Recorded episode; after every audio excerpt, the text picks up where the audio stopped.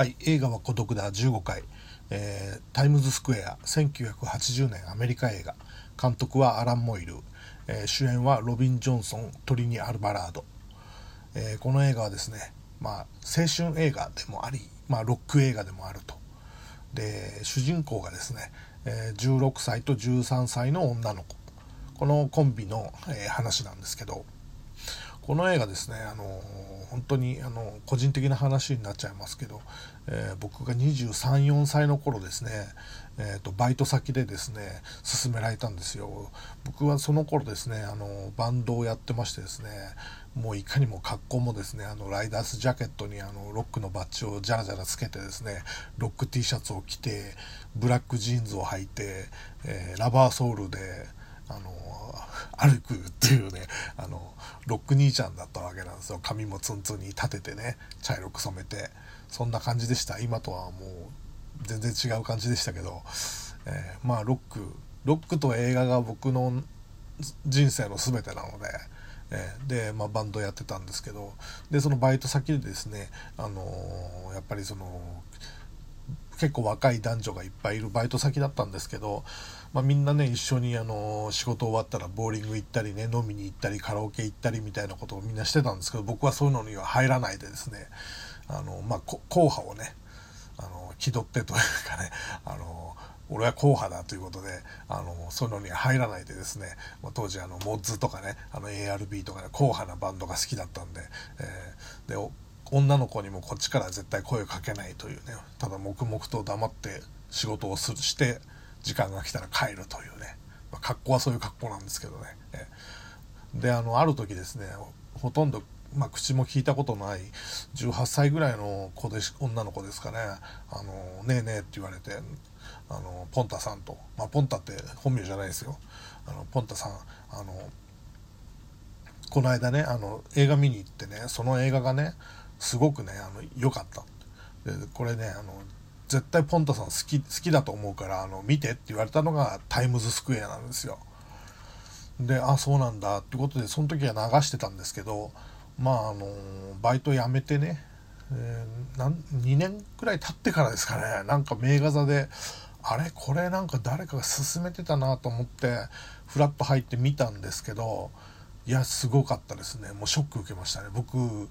これ大好きって思いましたね、えー、だからあもっと早く見てね、あのことこの映画のことを語りたかったなって本当に見終わってから思ったんですけど、まあ、そういう映画なんですよ。だから本当に青春時代の時に見た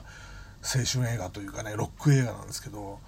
あのー、どんな話かっていうとですね、このロビン・ジョンソンっていう人が演じるニッキーっていうね、ニッキーっていうじゅうろくさいの女の子がいて、まあ、もう見るからにそういうロックファッション、ロック少女なんですね。ちょっとボーイッシュなロック少女で、あのー、ライダースジャケットにバッジをつけてね、ブラックジーンズで、でもその子がニューヨークの夜の街を歩いてるところから始まるんですよ。でそこにロクシーミュージックの曲がかかってね、もう冒頭からかっこいいんですよね。でその子がですね、その路地裏の方へ入っていってね、あのエレキギターをね、アンプにアンプとエレキギターを持ってまして、そのアンプにエレキギターを挿してですね、あの大爆音で、ね、そのギターをキャーンって弾くんですよね。そうする と, と案の定ね、その建物から人が出てきてね、うるさいと、何やってんだお前はということで、えー、そ, そこで口論になってですね、そこのあのそのあの車をですね、あのぶっ壊したりしてね、あの警察呼ばれるんですね。はい、であのまあその子ね、あのどどういう生い立ちでどういう風にしてきたのかっていうのがあんまり描かれないんですけど、まあちょっとしたシーンでその子が言うのは、あのお父さんはすごい飲んだくいい人なんだけど飲んだくれでどうしようもなかったと。だから多分そういう家に生まれて、まああんまり教育も受けないで、まあだから矢吹城みたいな感じですね。いろんなとこで結構問題を起こしてね、転々としてる少女なんですね。はい。で、あのニューヨークのね、その市としてはね、あのそういうそういうのを保護してですね、あのちょっと頭おかしいんじゃないかってことで神経科の病院の方に無理やり入院させるんですよ。で、一方ですね、一方あのー。ニューヨークの市長に立候補するよっていうぐらいのあの名士、町の名士の人がいてですね、えー、その娘がいるんですね。その娘はパメラっつって、えー、トリニ・アルバラートが演じてまして、その子はじゅうさんさいなんですよ。で お, とお母さんは早くに亡くしてるんで、まあ、その厳格なお父さんの教育のみで育ってきて、そのお父さんはすごくもう頭も良くてですね、あのすごい人なんですよ。でやっぱその自分はね、パメラは劣等感をすごく感じてて、えー、とだんだんこう萎縮してくるような感じの性格になってまして、えー、ちょっと軽い 自, 自閉症的な感じになってて、でそのお父さんがですね、どうしたんだと、もうあの本当に娘と真剣に話し合ったこともなく向き合ったこともないようなお父さんなので、ちょっとこの子おかしいんじゃないかってことで、そのやっぱりその同じね、ニッキーと同じ精神科のね病院に無理やり入院させられるんですよ。でニッキーとパメラは同じ病室で、あのふたり部屋でね、あのそこで出会うんですね。はい、で、あのーまあ、いきなり仲良くなるわけじゃないんですけど、だんだんだんだんこの距離が縮まってってですね、全くその生い立ちが違うニッキーとパメラなんですけど、まあ、ニッキーの方はね、もう親もいないんでね、あのもう早めにお金もかかるんで、もうさっさと退院させられてですね、え行くんですけど、まあ、ニッキーがですね、あのパメラを連れて行こうとするんですよ。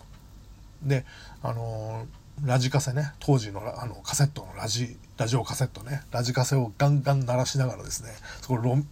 ラモーンズですね、ラモーンズをガンガン鳴らしながらですね、病院の中をぐるぐるぐるぐる回って、みんな看護婦さんとかね、医者とかがね、何事だ何事だっていうふうに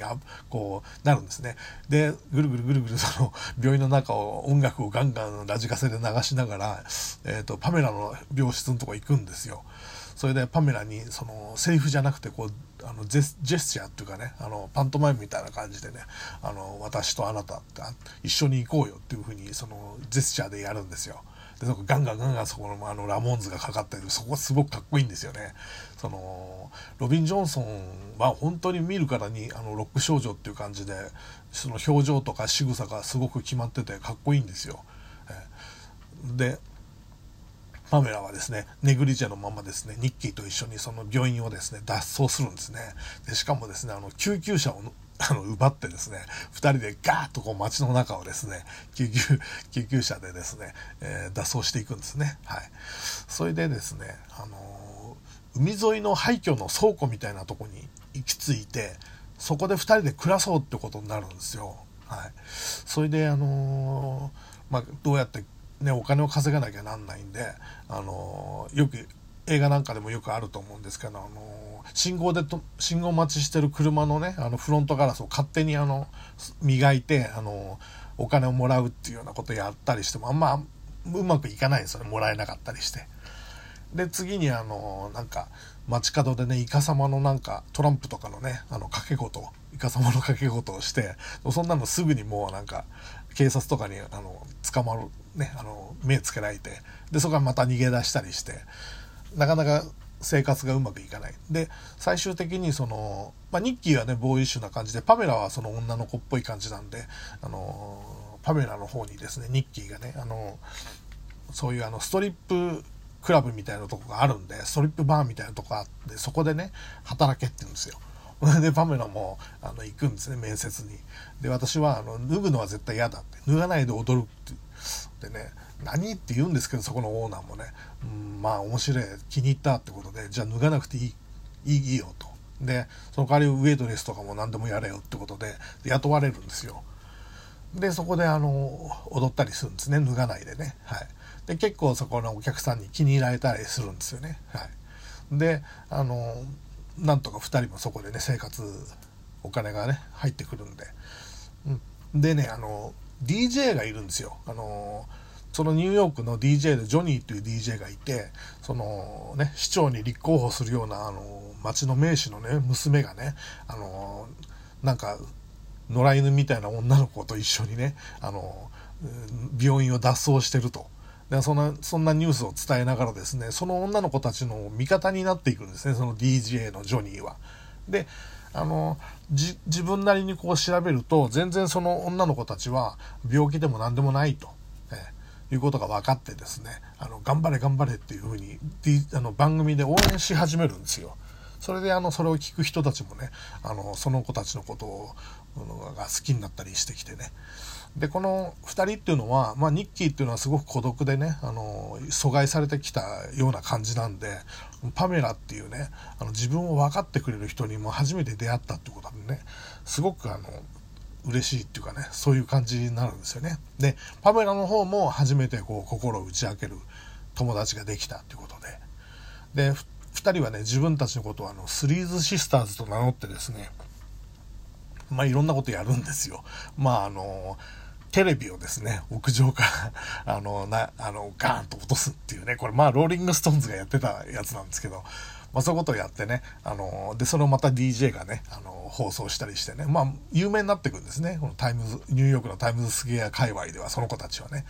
でやっぱりそのニッキーはロックロックンローラーになりたいっていうかね、ロックロックスターになりたいってことで、そのストリッパーのあの専属バンドををバックにですね、一回その自分の歌をね歌ってみるんですよ、自分が作った歌を。そうするとまたお客さんに受けたりして、でだんだんその支持者が増えてくるというかね、ね、それでまあどうなっていくかっていうね、まああのまあ全部言ったところで、ね、そんなどんでん返しがある映画じゃないんですけど、あの そ, そんな感じの映画でですね、あのすごくね、あのそのふたりの少女がですね、あのニューヨークの中でね、あのお互いをね、あの支え合いながら生きていくっていうね、そういう描写がすごく良くて、しかもあのロックっていうものはどういうことかと、まあ、社会にね、あの反抗したりで孤独でね、でもね頑張っていくみたいなね、結構そのロックの生き様っていうかね、そういうのもすごく出てて、ロック映画としてすごく僕は好きで、まあ音楽もこれ素晴らしくてですね、パティ・スミスとかロクシー・ミュージックとかね、トーキング・ヘッズとかね、えー、キュアとかね、ラモーンズとかね、えー、プリテンダーズとかね、えー、最高なんですね、このサントラも。でこれにまい組のサントラが出てるんですけど、残念ながら シーディー 化されてないということでね、